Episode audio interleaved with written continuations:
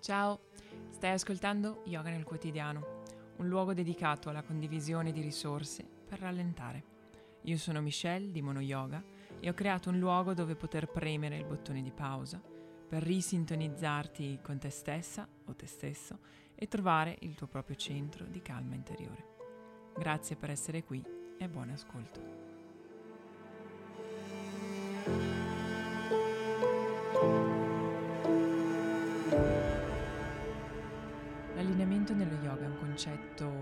Relativamente nuovo, considerando l'età effettiva conosciuta di questa disciplina, di questa filosofia. Così come lo conosciamo noi, l'allineamento è stato introdotto in Occidente da Iyengar, creando un metodo apposito per gli occidentali che comprendesse la cura dell'allineamento delle parti del corpo, come anche l'ausilio di attrezzi come mattoncini, cinghie e coperte per svolgere le posizioni. La pratica è fondata su principi di anatomia che vogliono prevenire o curare disturbi fisici, quindi lavorare in maniera terapeutica. L'idea di base è molto positiva. Inserendo l'utilizzo di attrezzi, infatti, la persona può praticare qualunque posizione senza rischiare una lesione a lungo andare, migliorare poi la postura. Invece in India, nello yoga classico, che poi bisognerebbe andare a vedere cos'è lo yoga classico, in realtà l'allineamento non era così importante. In tanti posti ancora adesso, quando insegnano l'Hatha Yoga, eh, l'allineamento non è il tema principale. Sappiamo infatti che la ragione vera per la quale lo yoga si praticava era per tenere il corpo sano e in forma per essere in grado di resistere le lunghe ore di meditazione. La nostra cultura invece ha bisogno di struttura e regole per sentirsi a proprio agio. Siamo sicuramente molto più competitivi, abbiamo bisogno di raggiungere uno scopo in tutto quello che facciamo, siamo molto meno collegati alla spiritualità rispetto all'Oriente, siamo abituati a pensare che per raggiungere uno scopo, una meta, dobbiamo soffrire, dobbiamo sforzarci in maniera disumana. Il famoso concetto del no pain, no gain, che si traduce come senza dolore non c'è vittoria, è a tutti gli effetti lo slogan dei nostri giorni. Ma se osserviamo il comportamento degli animali in natura, come ad esempio quello di un leone a caccia, non lo vediamo sprecare energie inutili per raggiungere la sua preda. Utilizza esattamente ciò di cui ha bisogno nel momento in cui ne ha bisogno per lo scopo giusto. E tutto ciò di cui non ha bisogno non lo utilizza, lo mette a riposo. Ha una padronanza del suo corpo che noi abbiamo perso, ha un collegamento con il proprio corpo che noi abbiamo perso, per dare spazio invece a tutte le attività mentali. Quindi oggi lo yoga si è evoluto diventando un po' lo specchio dei problemi che sperimentiamo nella nostra società moderna. Promuove la separazione anziché l'unione, intrinseca nel significato della parola yoga, spingendo i praticanti a fare posizioni estreme e movimenti intimidanti. Ora lo so che negli ultimi anni comunque c'è una tendenza un ritorno all'ascolto di se stessi.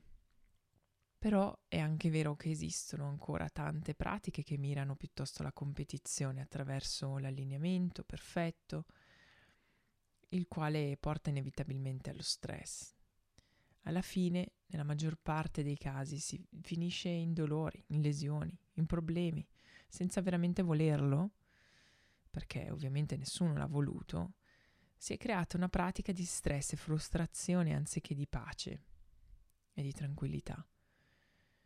Quindi lo yoga oggi dovrebbe essere un modo per rallentare e imparare a muoverci in modo naturale con lo scopo di diventare più sensibili ed essere capaci di ascoltare il proprio corpo. Ci guida nella concentrazione sul processo piuttosto che sulla posizione. Non si tratta di perfezionare infatti una posizione ma piuttosto di scegliere i movimenti in base a quello che ci fa star bene nel momento in cui si pratica, così come anche a lungo termine. Cerchiamo di prendere confidenza con il proprio limite esplorando con gentilezza. Così espandiamo anche la nostra zona di comfort. Questo è il processo, non la meta finale, non lo scopo ultimo. Prima di cercare l'allineamento perfetto, cerchiamo invece di muoverci in modo ottimale. Praticando sempre di più e sperimentando anche diversi stili, ho capito che per me quello che realmente conta è la consapevolezza del proprio corpo, delle sensazioni del movimento. Il movimento naturale sarebbe il primo passo da affrontare, perché la nostra quotidianità è circondata da stress, nascosto in diverse forme, sia fisiche che mentali che emotive. Questo stress viene interpretato dal nostro corpo e dalla nostra mente come tensione. La tensione poi si accumula a livello fisico ma anche a livello mentale. Il movimento naturale invece ci può aiutare a sciogliere tutte queste tensioni, sia fisiche che mentali, rimanendo connessi con le nostre sensazioni mentre si respira profondamente, muovendoci, seguendo queste sensazioni, si promuove la risposta di rilassamento, una reazione chimica che promuove il benessere fondamentalmente e rilassa tutto il corpo.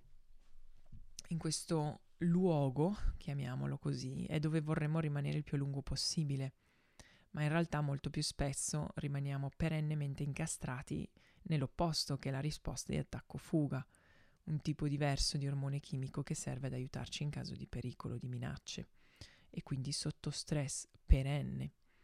La risposta di attacco-fuga è un meccanismo fisico che si attiva in caso di un attacco, di una minaccia, serve principalmente agli animali, ma anche agli esseri umani, a mandare tutte le forze del corpo laddove è necessario in caso di un attacco da un predatore. Quando viviamo una minaccia, che sia vera o immaginaria, sia direttamente a noi stessi e al nostro proprio corpo, come quando appunto siamo sotto attacco di un predatore, o invece qualcosa che è indiretto, come anche semplicemente un, avere l'autostima bassa, parlarci in modo negativo, si attiva appunto la risposta di attacco-fuga nostro, del nostro sistema nervoso simpatico e il nostro corpo si riempie, si riempie dell'ormone dello stress chiamato cortisolo. A corto termine, quindi nell'immediato, il cortisolo ci dà un boost di energia e concentrazione che può essere utile in determinati casi, in determinate circostanze. Il battito cardiaco aumenta, la pressione sanguigna pure, il respiro diventa veloce e corto. In poche parole, tutta l'energia viene spostata dal sistema di manutenzione e riparazione per essere mandata ai nostri muscoli un sistema molto utile per quando appunto stiamo scappando da un predatore. Questo sistema era molto utile per i nostri antenati, puoi immaginare, ma oggi in realtà siamo a contatto anche con tantissime soprattutto tantissime minacce psicologiche, come la propria percezione di se stessi, le ansie, le preoccupazioni per ciò che arriverà o non arriverà. E quindi viviamo in una costante eccitazione del nostro sistema nervoso simpatico e vivendo in pratica con il cortisolo in circolo continuo, fino a quando il corpo non ce la fa più e iniziamo ad ammalarci sia mentalmente che fisicamente.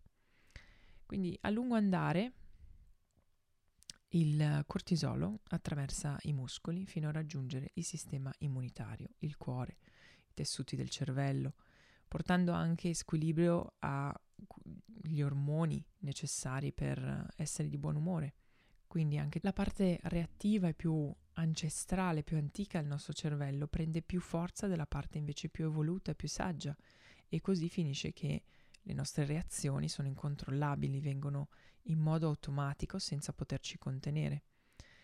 Il sistema parasimpatico invece svolge il lavoro opposto del simpatico, che è il famoso sistema rest and digest, che sarebbe la risposta di rilassamento, perché riporta il sangue ha le funzioni di riparazione e manutenzione del corpo per migliorare digestione, sistema immunitario, la riproduzione, la qualità del sonno e gli ormoni del buon umore.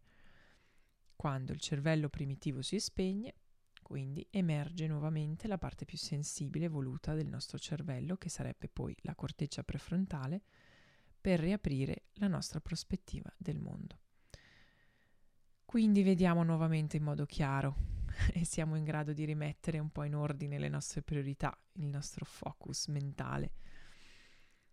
E la, Cosa interessante è che durante una pratica di movimento consapevole impariamo ad attivare il sistema parasimpatico attraverso il corpo e la mente, quindi attiviamo su comando la risposta di rilassamento per andare a contrastare tutto lo stress che abbiamo attaccato addosso.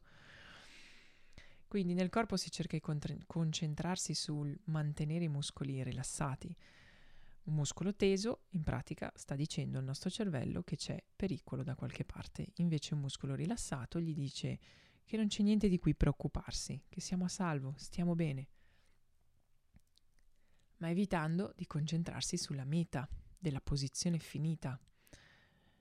Non abbiamo più bisogno di sistemare quello che stiamo facendo sbagliato e quindi non abbiamo bisogno di portare i muscoli in tensione e attivare il nostro sistema nervoso simpatico.